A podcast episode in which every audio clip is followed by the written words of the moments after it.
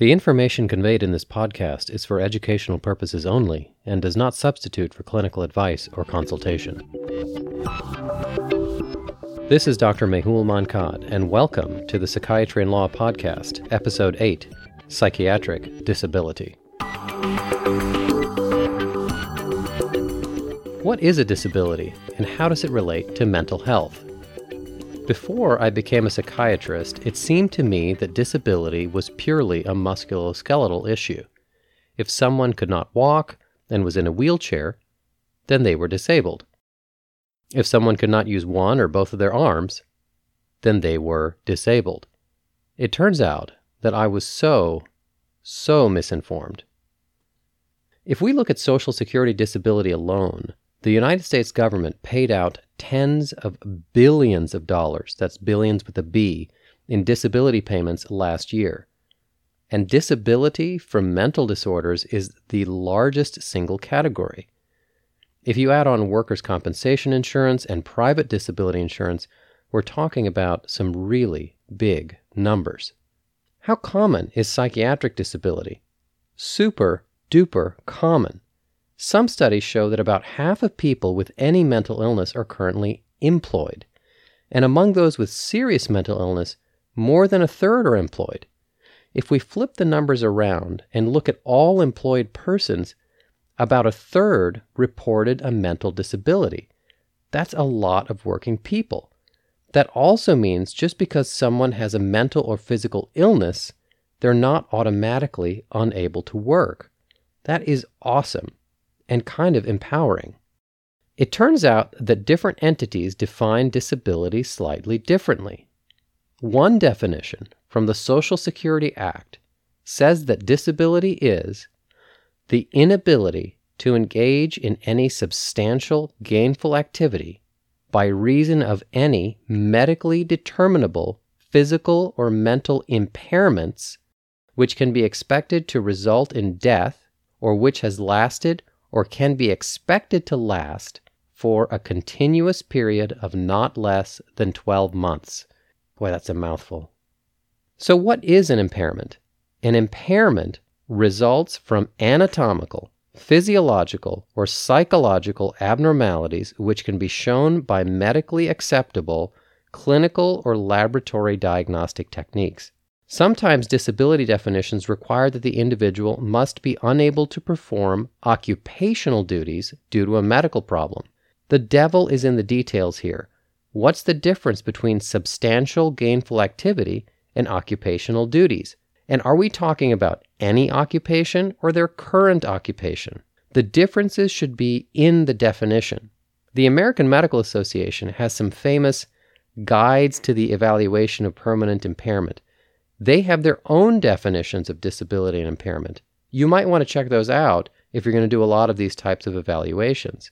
When you look at the difference in definitions between impairment and disability, you can see that clinicians are much better at figuring out impairment. We can give opinions about disability if asked, but sometimes we're just asked to leave that part to the entity making the final disability determination. Now that we agree on the ideas of impairment and disability, we need to sort out the role of a psychiatrist in disability evaluation. Psychiatrists can serve as consultants to answer disability related questions. The answers to those questions might result in an employer making workplace accommodations, or authorizing time away from work for treatment, or even awarding damages in court. Just like in other types of forensic work, disability evaluations can be standalone in person evaluations or require review of records followed by an in person evaluation. Who can request these evaluations? Well, employers can request them. Third party disability insurance carriers can request them. Public agencies can request them. And don't forget that employees themselves may request them. Don't assume that the person who is asking for the evaluation pays for the evaluation, and don't assume that these evaluations are covered by regular health insurance. Do you have to be a forensic psychiatrist to do disability evaluations? No. Some exams are better left to experts, but there are just too many exams needed to hold them all to that standard. This is a good time to talk about dual roles. Sometimes a clinician can push back against a request for disability paperwork to be submitted. Why would they want to push back? Well, if your opinion differs from what the patient wants you to write, it can really harm the patient physician relationship.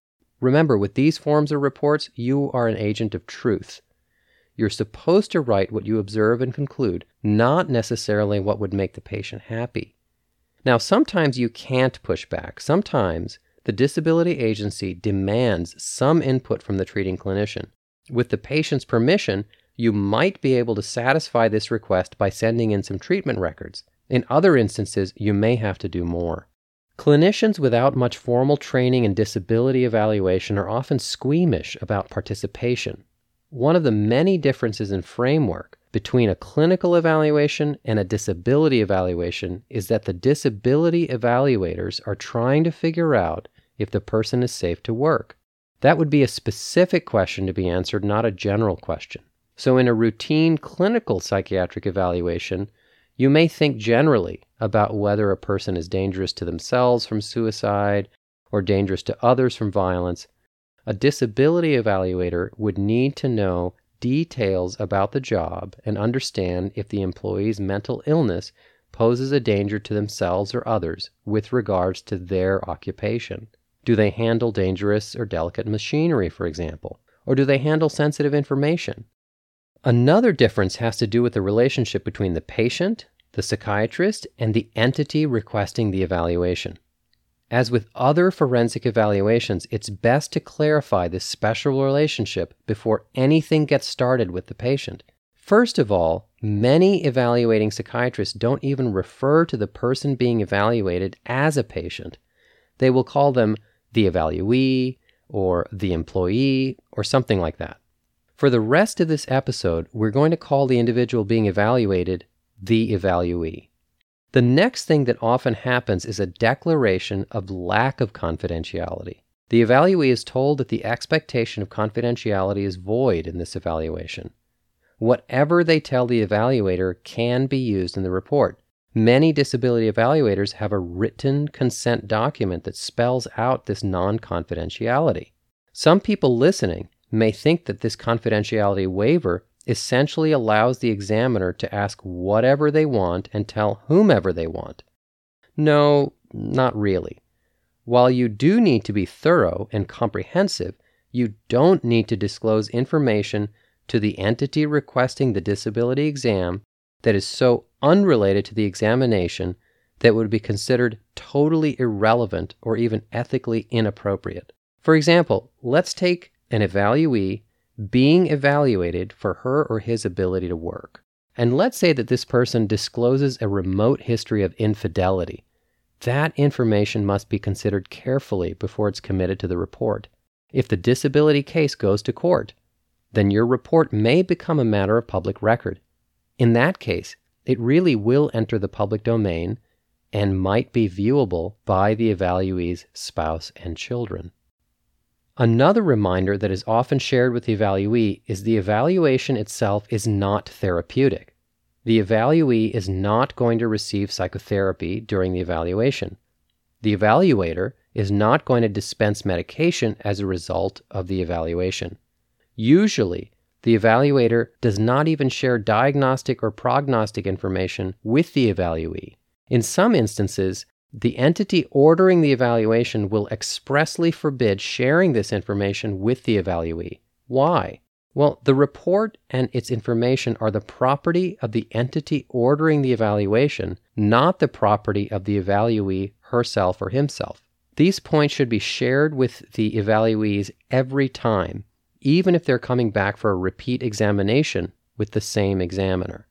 The American Medical Association calls this a limited patient physician relationship. You might think, hey, I told the evaluee that I'm not their doctor, so they can't come after me for malpractice, right?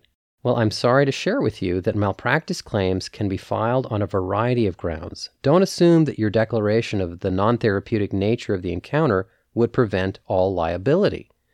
You are expected to act in a manner that would not cause harm to the evaluee.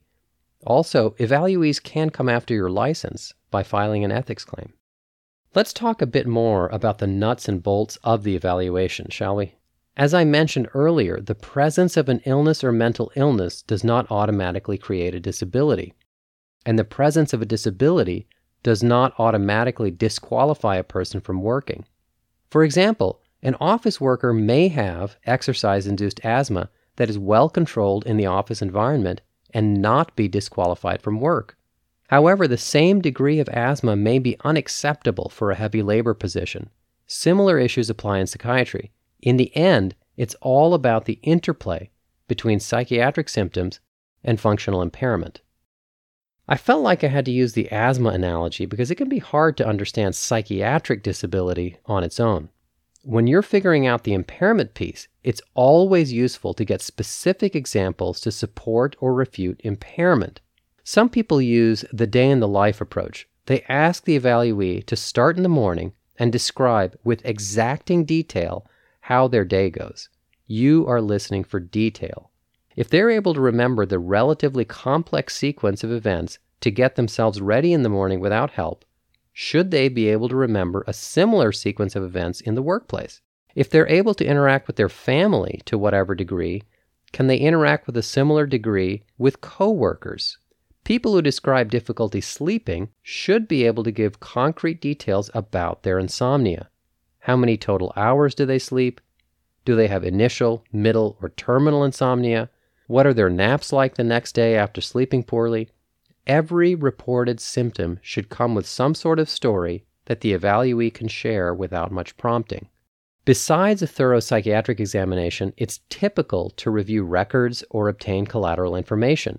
You want to embark on these tasks with full knowledge of the people ordering the evaluation. So don't go calling up the evaluee's coworkers or relatives without the right permissions. When speaking with collateral sources, you want to try to establish a timeline if a specific workplace event or injury is part of the claim. What was the evaluee like before the event? Did the collateral source witness the event themselves? And how has the evaluee been after the event? If you do get information from collateral sources, it is critical to indicate who provided the information and their relationship to the evaluee. It's nice to put their narrative in quotes to separate it from your own gathered facts. Records are the other collateral source. At the very least, most disability exams will come with some sort of job description. You really need to know what the job requires before giving an opinion as to whether the person can do the job or not. You might get performance evaluations from the employer. Obviously, you're going to look for any changes or trends in their job performance over time. Did the performance change suddenly around a specific time frame? Does it match the narrative you get from the evaluee or collateral interviews? You might get medical records as well. As with collateral interviews, you might want to summarize those or put them in quotes. Just be deliberate when you're documenting these sources as they carry a great deal of weight. There are a few other sources of information you might receive, but these are less common.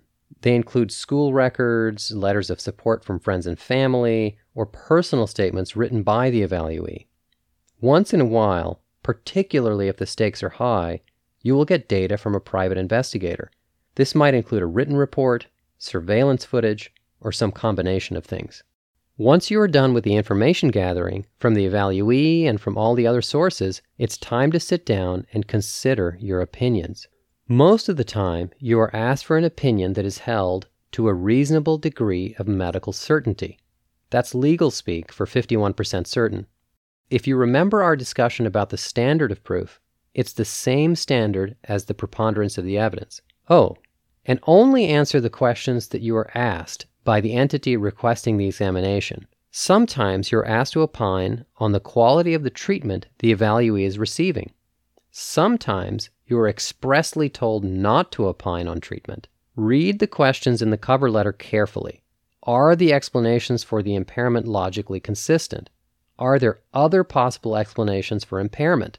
For example, if the evaluee has had stressful social problems during the time concurrent with their occupational decline, could that issue be the primary factor? Another possibility may include lack of adherence to treatment for a known psychiatric disorder. So, if a person has a previously diagnosed condition and has stopped their treatment for it, their current impairment may have a reversible element. That's a very different conclusion than treatment failure.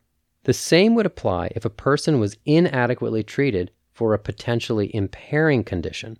We need to mention the elephant in the room malingering. There's a separate episode of this podcast specifically devoted to malingering. However, it suffices to say that malingering is certainly a concern in any evaluation that involves disability payment, and the possibility of malingering should be considered each and every time. Remember that malingering includes complete fabrication of psychiatric symptoms and also something called partial malingering. Partial malingering is exaggeration of known psychiatric symptoms. Sometimes people use the idea of psychiatric disability in a very creative way, and I suppose you could consider that a kind of malingering. While they may or may not be seeking financial compensation for a reported disability, they may say that their psychiatric disorder was the reason they committed an inappropriate or unethical act in the workplace. While it's possible that something like that could happen, one must also consider other hypotheses. Examples that often make the news headlines are professionals or celebrities who are caught in sexually compromising situations and then report that bipolar disorder or sex addiction caused their behavior. The employer or disability carrier will need evidence that the disorder existed before the compromising event happened. If there's no history, the circumstances may be too convenient. And of course, the court of public opinion will do whatever it does in those situations without regard for the finer points. If you ever do clinical work, you're going to get involved with these questions about disability sooner or later you really can't bury your head in the sand forever on this topic. One thing to consider is that disability exams requested by different entities are slightly different. So, an exam from the Social Security Administration is different from a workers' comp exam. And that's different from an independent medical exam requested by a private disability insurance carrier. And those exams are different than a fitness for duty exam. It's essential to know which exam is being requested that entity's definition of disability, and any specific elements that must be included or excluded as part of that exam. Who knows? You might find these sorts of exams interesting and offer yourself to participate in them as part of your clinical practice. Given the burden of psychiatric disability worldwide, competent and objective mental health evaluators form an essential part of the fabric of our occupational landscape.